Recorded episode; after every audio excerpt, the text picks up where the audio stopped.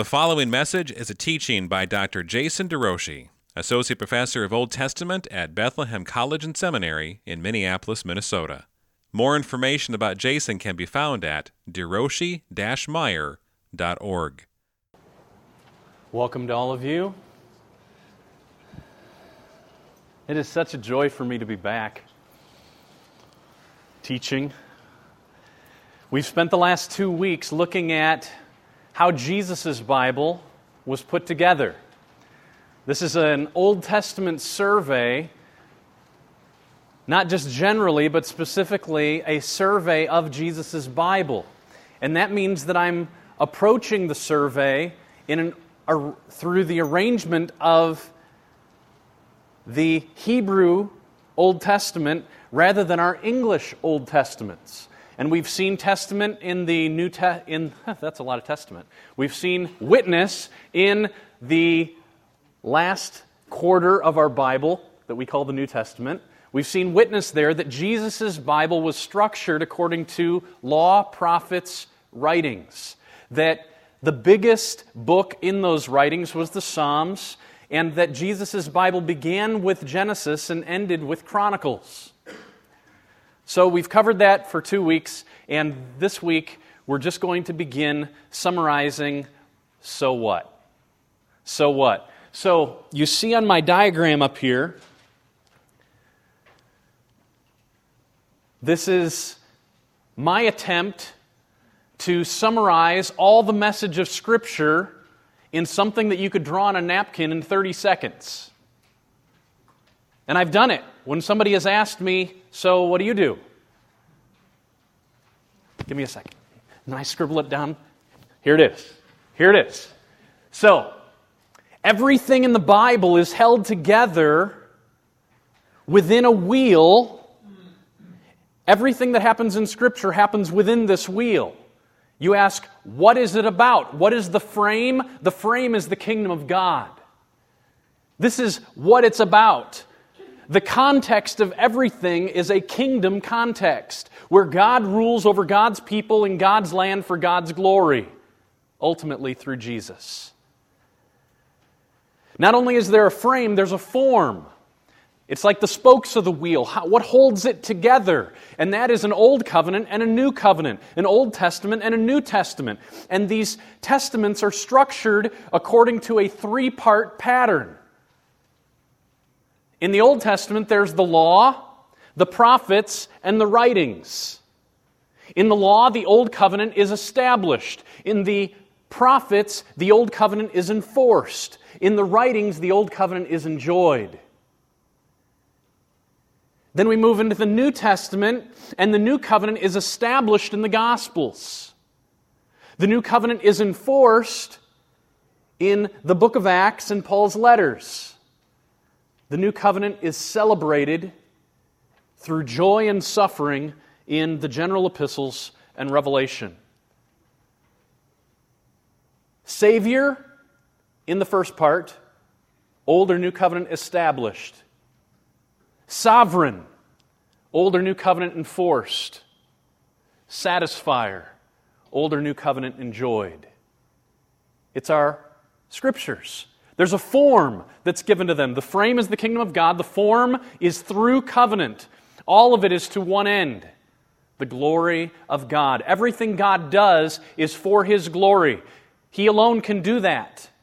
Because He is God, it is right for Him to seek His own glory. If He was seeking the glory of something else, He would stop being God. It is necessary for God to live for His ultimate glory but it's also the most loving thing that He could do for us because in His presence is fullness of joy. At His right hand are pleasures forevermore. Not only is it loving because we get joy, God's the only Savior. So if you've entered into this room today with pain, He alone is the answer. So when He calls, Look to me, look to me, He's going to be exalted as our helper, and we're going to receive the help. We are loved. He is praised. That's how it's supposed to work. All of it for God's glory. Frame God's kingdom, form through covenant, focus for His glory, and the fulcrum that holds it all together, everything coming to it, everything flowing from it. There is no fulfillment in Scripture apart from what's at the hub Jesus the Messiah.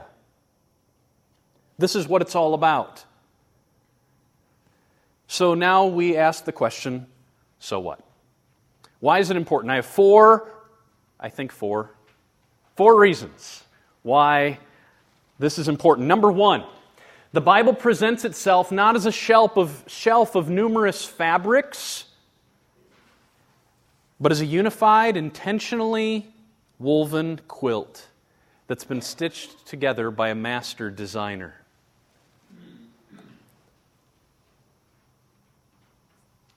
We're called to delight in the quality, the texture, the color of every individual bolt of fabric. That is, every book counts.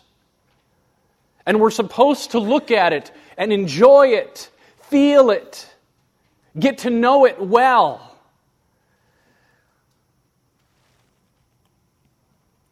Every little square has its own origin, its own story just like every book of the Old Testament does. But what I'm suggesting is that we will miss the forest for the trees if all we do is look at each individual piece of fabric on its own. But that God didn't just inspire books, He inspired a book that He's given to us in a certain way. We're called to study and delight in the overall pattern and structure of the whole. Each part seamed together to display something more wonderful than the parts themselves. So, focusing on the whole structure of the Old Testament, not just the individual parts. So, I pondered what could I do to just try to help capture this a little bit.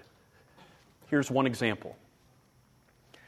We begin to see individual pictures.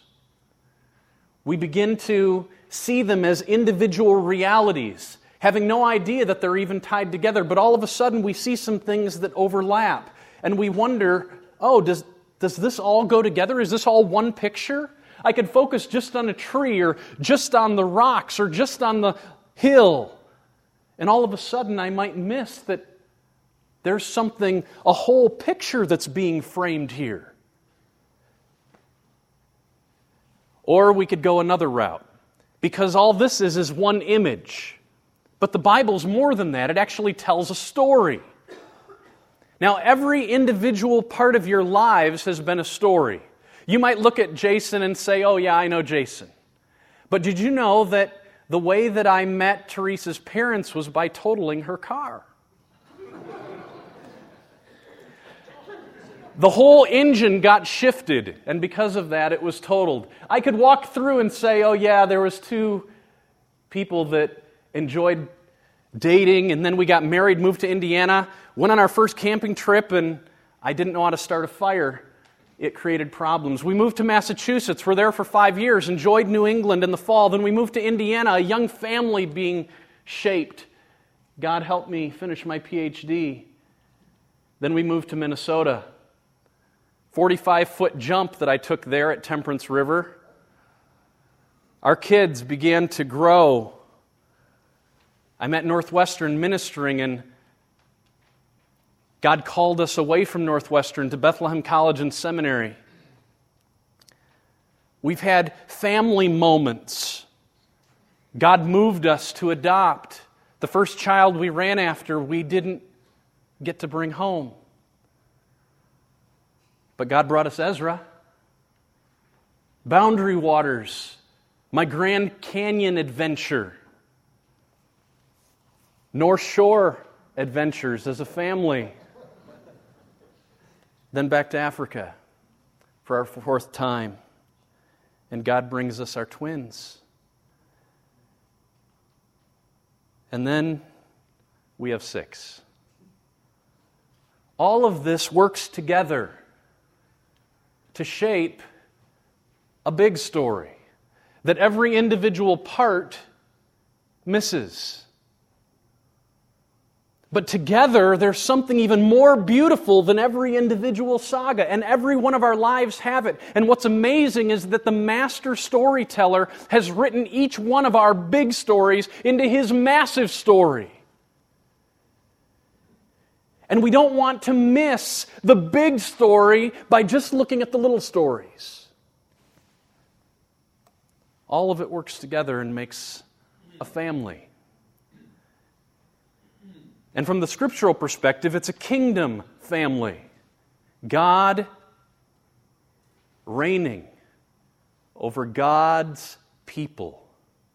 In a context, God's land, all for God's glory. He's creating a kingdom.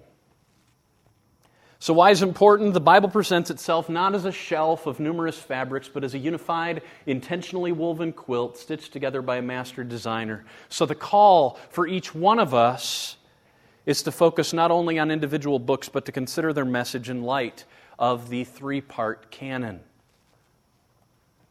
Number two, to understand the Bible, we need to understand that it's a story that frames the Bible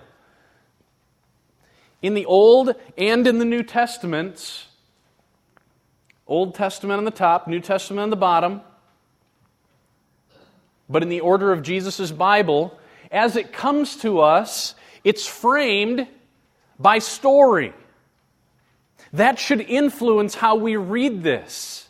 Even the commentary books, the white ones, they are fronted and followed by story. Ultimately, the Bible is a storybook, and it moves us from a garden, sorry, a garden to a garden. Through the first marriage between Adam and Eve, to the climactical marriage between the ultimate last Adam and his bride, to the serpent's overcoming of that first couple, to the serpent's being overcome by the ultimate couple, Christ and the church crushing the head of the serpent. It's the story. The Old Testament is shaped by story. The New Testament is shaped by story. And that story's plot line, as I've tried to synthesize it, is God's kingdom through covenant for God's glory in Christ Jesus. That's what the story tells us. So when we're reading our scriptures, when we're doing our devotions, we want to try to think how does what I'm reading fit within the story? How does it contribute to the story? If I was to take out what I'm reading from the storyline, what would be lost? Both the Old and New Testaments are framed by a storyline that relates the progressive development of God's kingdom through covenant for His glory in Christ. And that story's primary character is God. We miss this, and far too many preachers fail to recognize this when they go to stories. So, how many David and Goliath stories have you heard where the focus is on be like David? Or how about dare to be a Daniel? Dare to stand alone? Dare to have a purpose firm? Dare to make it known? Something like that. I don't know. But the ultimate goal of Scripture is not to disclose who we are or who we should be, but who He is. And in light of who He is, what that demands of us. So we need to be careful that when we're reading the stories, and the story is the dominant genre, even the individuals like whom we should be are only that way because they are people who make much of God. He's the dominant figure who shows up all the way through every story. He's the main actor. Also, the story's plot line is all about the hope of a curse overcoming deliverer. Jesus said, Moses wrote about me. Go learn what he said. A curse overcoming Messiah who would establish peace and reconcile the world to himself. It's about the Messiah and missions. We saw that two weeks ago. Number three, to understand the Bible's message fully, we can't just read a story because the Bible gives us more than a story, it also gives us commentary. There's the parts in yellow, but then there's the parts in white. So we start out with Adam and Eve in the garden, and we move all the way through God making promises to Abraham in light of the fall that through him the world would be blessed. God sets apart a people who end up in Egypt. Then they come out of Egypt. God gives them graciously the law. He sends them to the land. They get settled in the land. They ask for kings. Kings rise, kings fall. The kingdom is separated. And all of a sudden, just like Adam and Eve got kicked out of their paradise, now Israel, both northern kingdom and southern kingdom, are kicked out of their paradise, and the story stops. Then we get the latter prophets we found out what happened in the history of the covenant. The latter prophets tell us why it happened. These are the preachers during this period, and now they're unpacking for us the voices of God that were speaking during the midst of the story. Then we move into the writings, and everything shifts in tone. We move from overwhelming darkness with a little bit of light to lots of hope, explicit hope and specifically practical books about how do I live in a very dark world. We need both of these. We need the preachers. We need those who are crying out in their pain to teach us how to live. But then, all of a sudden, with Lamentations, we move back into the storyline and we get, we're in exile. That's where we left off. And the storyline continues. And now, God is king over all, and he's going to be prove himself to be king over all the kingdoms of the world. And even though Esther, even though it looks like this people that God has set apart as a channel of blessing might get thwarted, God will not let it happen because promises are at stake. And then God brings them back to the land in Ezra and Nehemiah, but it's not the ultimate redemption. And so Chronicles ends saying, Keep looking, keep looking. And the story continues. We turn the page and it picks right up again. Jesus the Messiah, the son of David, the son of Abraham. And now we get four different chronicles of the life, death, burial, resurrection, and ascension of Jesus Christ as the ultimate one that all the world has been hoping for. He is the curse overcoming Messiah. And because he is risen from the dead and death is conquered, missions happens. And all of a sudden, we move into the book of Acts, and the church begins to go global as the temple of God begins to fill the earth taking the glory of God to the ends as the waters cover the sea. And all of a sudden, what humanity was created for, to display God, to image God, begins to happen in the book of Acts. And the church gets bigger and bigger. And all of a sudden, Rome gets taken, and Spain is in anticipation. God's glory is filling the earth through his people who are merely agents of Jesus. And then we pause again and we get commentary about the letters that were being written, the pastoral encouragement and challenges that were being shared during this period of expansion. And Paul begins to talk pastorally to his people, much like the prophets began to speak into their context. But everything has changed because now there's hope. The Spirit of God is at work. Whereas in the Old Testament, it was darkness, and the Spirit was there, but only physically, externally, and He wasn't working in the hearts of the majority. But now He is. Every covenant member has been captured by the glory of Jesus and is willing to share and is willing to suffer for His name's sake. Paul says if someone's not living this way, then they should be kicked out because they're not part of the covenant. And then we come to Hebrews. The books start big in Romans, they move all the way small, and then they start big again in Hebrews, and then it moves small again all the way to Jude. That's exactly how the Old Testament structure was. The former the latter prophets, biggest book Jeremiah all the way down to the 12, and then former writings Psalms is the biggest book all the way back down to Lamentations. Same type of pattern in the New Testament. And in Hebrews now, in the general epistles, Hebrews, James, 1st, 2nd Peter, 1st, 2nd, 3rd John, and Jude, the commentary just continues. It's the It's challenges to the church. Keep persevering, even when everything looks bad. It might be a life like Job. It might be a life like the lamenter in Lamentations. That might be where you're at. You might have rebellious kids like Proverbs. You might not have a marriage that's working like in Song of Songs. And you need instruction. How do I do it? How do I keep going? And the call is you can find joy. You can find satisfaction that will not let you go. Keep going. Persevere, even in the midst of the greatest amount of suffering suffering because the story hasn't finished. And then we move to Revelation, and the story picks up again. It picks up.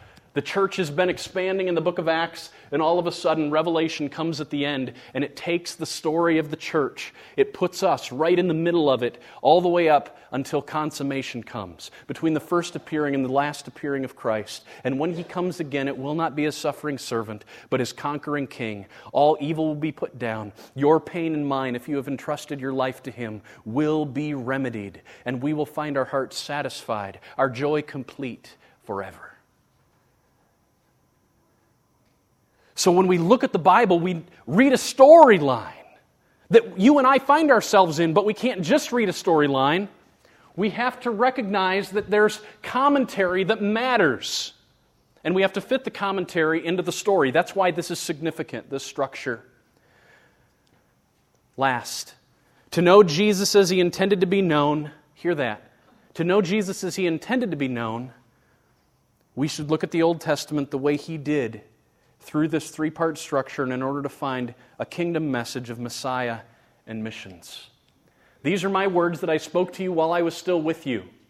So he's teaching during his life, before his death. This is what I taught you guys. I want to know what he taught them. He summarizes it here that everything written about me in the law of Moses, in the prophets, and in the Psalms must be fulfilled. And then it goes on. Then he opened their minds to understand the scriptures. What's the scriptures right there? The Old Testament. First Peter wasn't written yet. Paul hadn't written anything to Titus. Jesus has just been raised from the dead. It's in that 40 day window between his resurrection and his ascension. And this is what he said.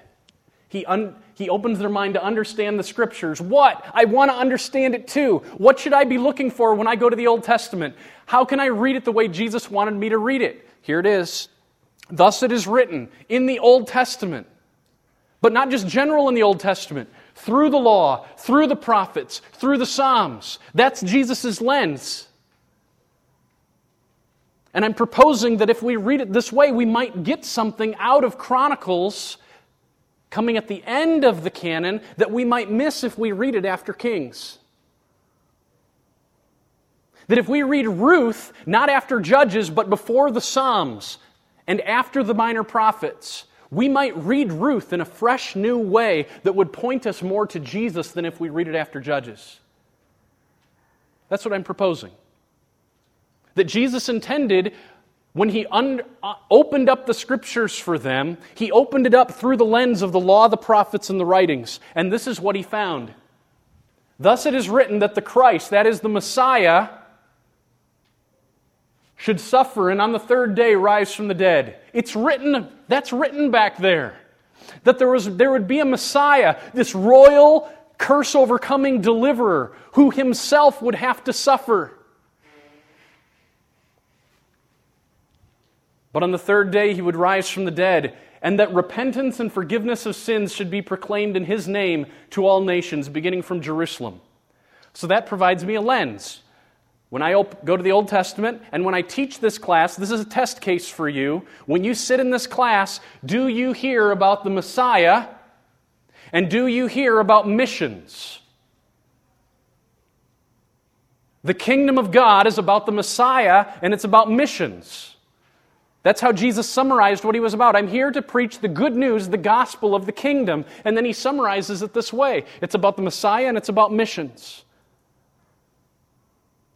So it captures for me what the Old Testament, how I'm, I think I'm supposed to read the Old Testament a law, prophets, writings framework. And when I approach it, I'm to find the Messiah, and I'm supposed to celebrate missions because missions exist because the glory of God doesn't, but it will. And one day missions will stop and worship will last forever. There's where we're at.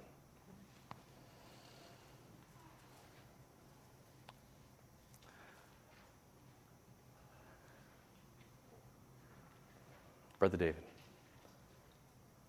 Is there a uh, scripture in the Old Testament that says Christ would rise from the dead on the third day? Mm.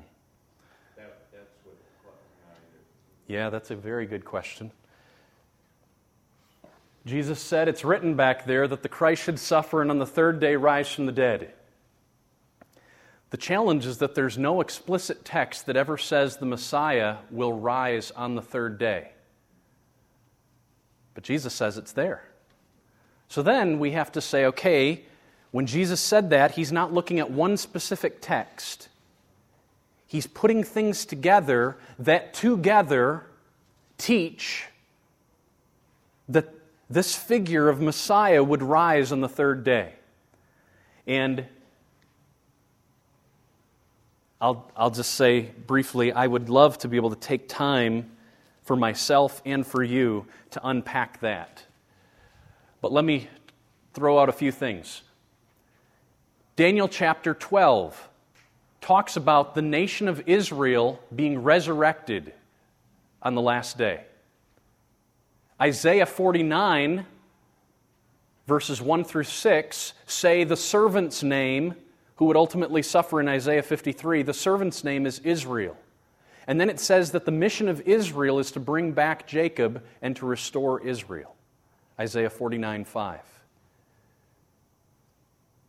The servant's name is Israel, and the mission of Israel is to restore Israel. And it's too light a thing for you to just restore Israel, Israel. I will make you a light unto the nations, so that all those to the coastlands might hear of my fame. Jesus is a rep, he is Israel. He embodies, he's the son of David, and as the king, he represents the whole. He's also the supreme human. He's called the last Adam. He embodies what humanity was supposed to be. We call it, in technical terms, corporate solidarity.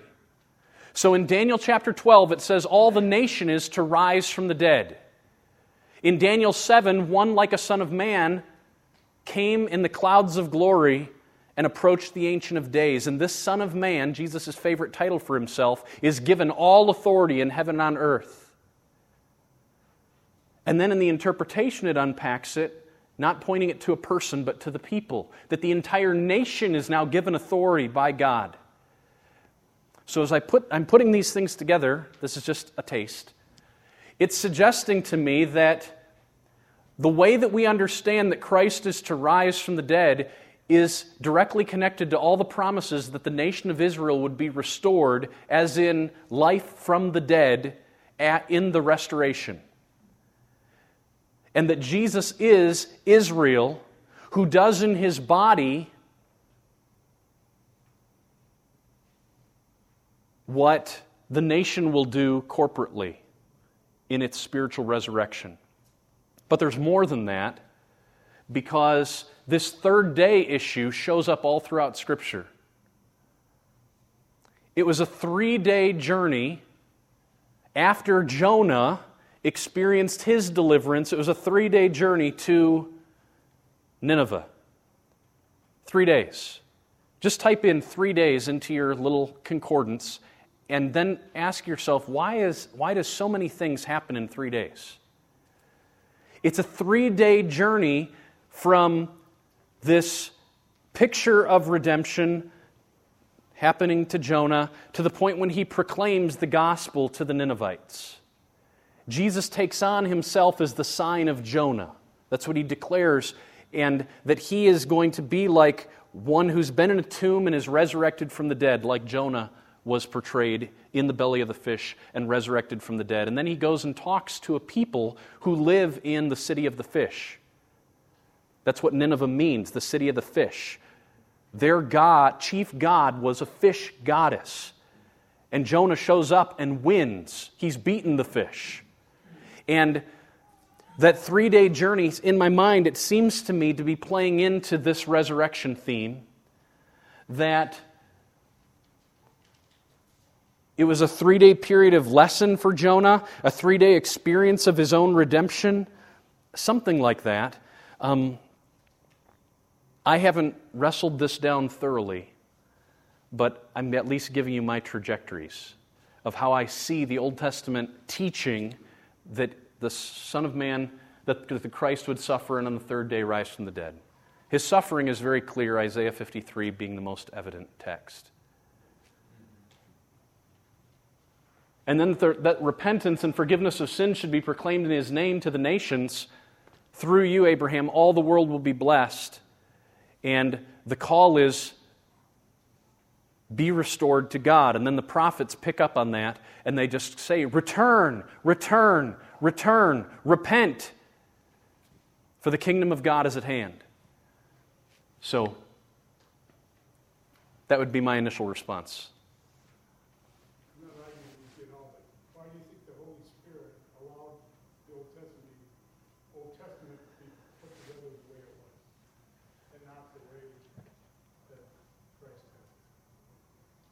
Ah. It's a very fair question. So the question is why did the Holy Spirit allow our English Bibles, allow the church to put our English Bibles in the order that they did? If it was wrong. That's, that's what I'm proposing. There's a history behind it. Um, but specifically, why did the Holy Spirit allow it to happen? Um,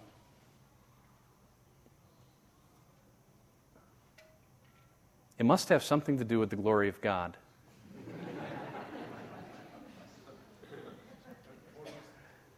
that God would receive great glory in spite of the church missing it and in light of the church seeing it. In the same way that the Holy Spirit can allow each one of us to have seasons of missing it, and then when our lights go off, we revel in the glory of God all the more.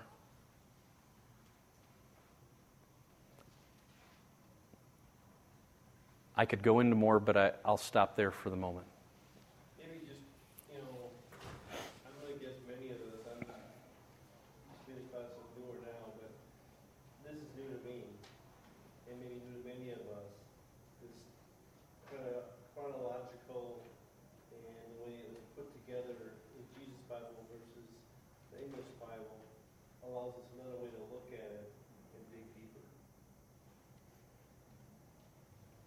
That it does. Um, and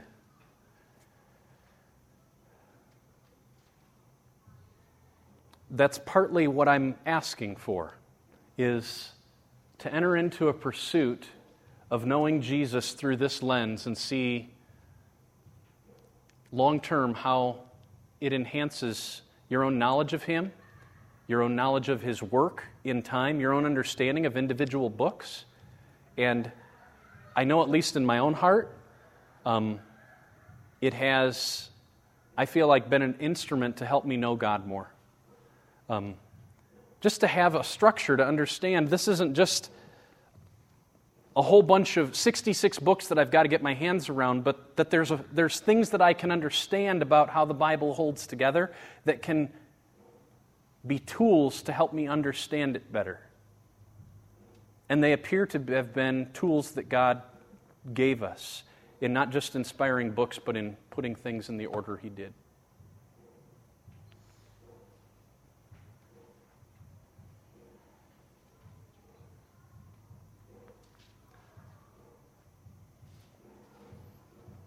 Um,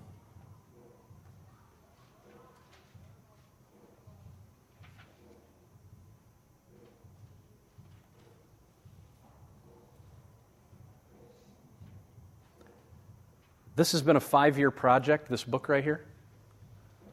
And uh, the Lord is allowing it. It'll be out this spring, Lord willing.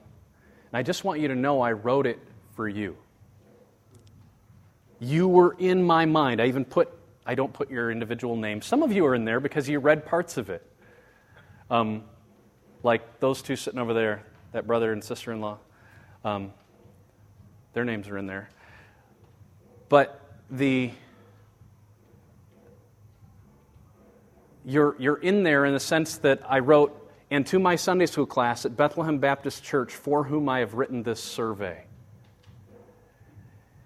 It's a message driven, gospel centered survey. It's not focused on content, it's not focused on background, it's focused on message. I want to meet God in this book. And it's thematic, meaning the top three to six things that every Old Testament author cared most about. And it walks through book by book through Jesus' Bible.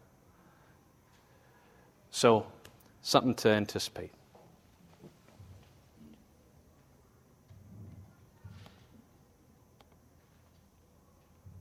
Now, what we've all been waiting for the book of Samuel. That's where we're going. Samuel, after Judges. And so I want to just take our remaining seven minutes to set a context for our jumping into this fresh book, 1st and 2nd Samuel, next week. As I mentioned, 1st and 2nd Samuel originally was one book. It was just called Samuel. So it's different than 1st and 2nd Thessalonians, which was actually two letters written by Paul. 1st and 2nd Samuel is one book. In Hebrew, originally there was no vowels in the Hebrew text. They only wrote with consonants. So the vowels were all oral.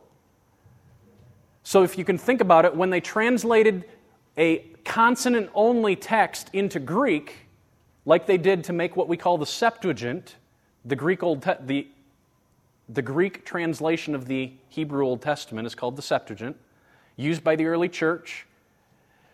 And when they took a consonant only Hebrew text and then added all the vowels in, the books got a lot longer and it required using more than one scroll. So 1st and 2nd Samuel, 1st, 2nd Kings, and 1st and 2nd Chronicles, all of those are just one book, not two. And so we read them as one book. One storyline, one message, Ezra Nehemiah is similar. Ezra Nehemiah in Jesus' Bible is not two books, it's only one. It's Ezra Nehemiah. And that influences our understanding of what the book's about, too. So, I'm just wanting to refresh us. If we had just moved from Judges right into Samuel, where we ended last spring, I wouldn't have had to do what I'm about to do in the next now five minutes. I won't get it all done. But let's just set a context. Number one, when we read the history of the covenant, we always have to remember the covenant. That means we're always thinking back through Moses to understand the details of the story. Often the narrator doesn't say, Saul's looking really bad here.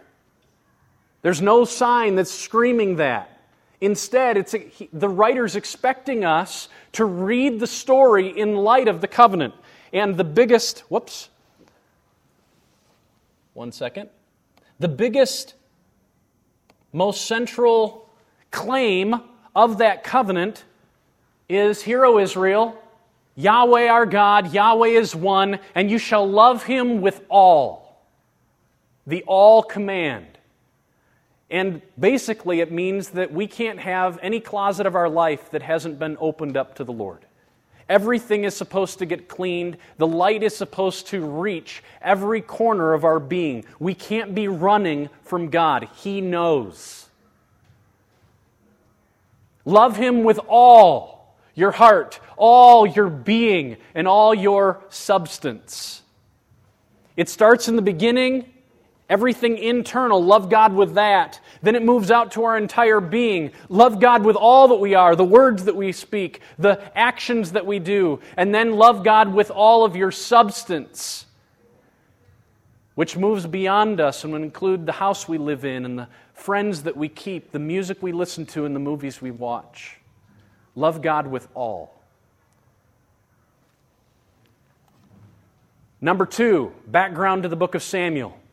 We won't understand Samuel unless we understand how bad Judges got.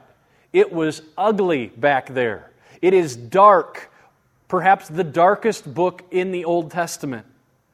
And it apparently happened in a single generation. And a generation arose that did not know God or the works that He had done. It's scary. Here's the refrain that we get six times. Remember, there's six judges in the book, and there's these cycles. The same story over and over again, but it's not just the same story, it gets worse every time.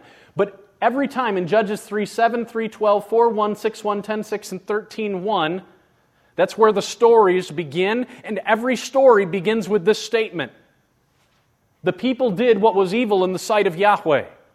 Six times you read that in the story, and every time it's transitional, it leads us into a new judge. Here's what we read Whenever the Lord raised up judges for them, Yahweh was with the judge, and he saved them from the hand of their enemies all the days of the judge. For the Lord was moved to pity by their groaning because of those who afflicted and oppressed them. So they sin, God sends enemies. Then they groan, and God's moved to pity, so he sends them a judge to deliver them. But whenever the judge died, they turned back and were more corrupt than their fathers, going after other gods, serving them and bowing down to them. They did not drop any of their practices or their stubborn ways. That is the story of Judges. And what's God's response? Judges chapter 2, 15. Whenever they marched out, so the enemy would come in, Israel would move out. They're trying to stop the enemy intrusion, whatever enemy that was in the cycles. Whenever they marched out, the hand of God was against them. You don't want that to be your story. This is how God was treating his people. Not because he was an ornery old coot, but because he was faithful to his promises. Because discipline matters. And a parent who doesn't discipline their child when they're straying is not a loving parent. Because God had made promises not only of blessing, but of curse. Look at what it says The hand of the Lord was against them for harm, as the Lord had warned, and as the Lord had sworn, and they were in terrible distress. God had promised them already. And I read that and I say, when? When did He promise them? I'm reading Judges. And it says, God swore to them that if they ran from him, they would know his judgment. And now we read, just as he sworn, and that's all that it gives us. Any idea where I might look to find out when he swore it? Where? When he made the covenant. Good idea. So here's Deuteronomy Know therefore that the Lord your God is God, the faithful God, who keeps covenant and steadfast love with those who love him and keep his commandments to a thousand generations. But our God is also one who repays to their face those who hate him by destroying them. Now let's think about the book of Samuel. Where does Samuel begin? This will set a context. This is covenant talk. And because you listen to these rules and keep and do them, the Lord your God will keep with you the covenant and the steadfast love that he swore to your fathers. You shall be blessed, key word, blessed above all the peoples. There shall not be male or female barren among you or among your livestock. And then we read this at the beginning of Samuel Elkanah had two wives. The name of one was Hannah, the name of the other, Peninnah. And Peninnah had children and Hannah had no children. That's verse 2 of the book. And the author is going out of his way to give us a signal that the darkness and the curse that was being experienced in the book of Judges is continuing because the blessing is not being enjoyed, and the opposite of blessing is curse. God had said, if you're faithful, no barren. And now Hannah is barren. And that's a signal to us, not per se that Hannah has a problem, but that she's living in a cursed community. That's the how we begin to read Samuel. This is a book that must be understood in light of the darkness of the book of Judges. That's what I'm getting at. And we read it through the lens of the covenant, and the covenant had promised blessing or curse, dependent on whether the people were trusting in God or not. If you run from life, there's only one way you can go, there's only two options. You're either trusting the life giver, the life maker, or if you're going in the other way, it's death. And death is happening at the beginning of Samuel.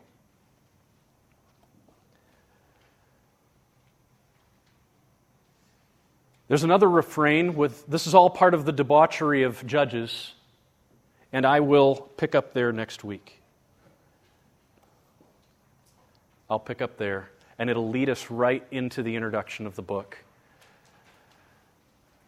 Pray with me.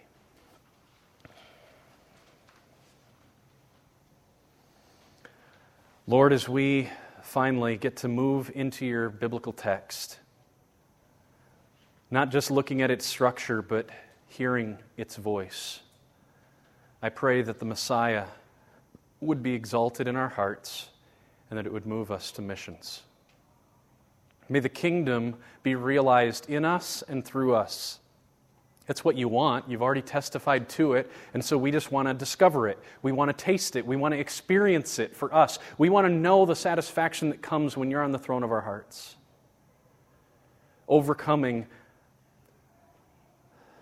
our despondency and our anxieties, our proneness to anger, to a quick tongue rather than quick listening, our proneness to laziness. You died that it might be overcome our proneness to passivity or aggression, our proneness to selfishness, our proneness to all forms of waywardness. We don't want that, God, so please show up. Make much of Jesus in working in our hearts. May the rest of this term not be an experience where our ears are closed, but our bottoms are warm. But may we be moved by the power of your word.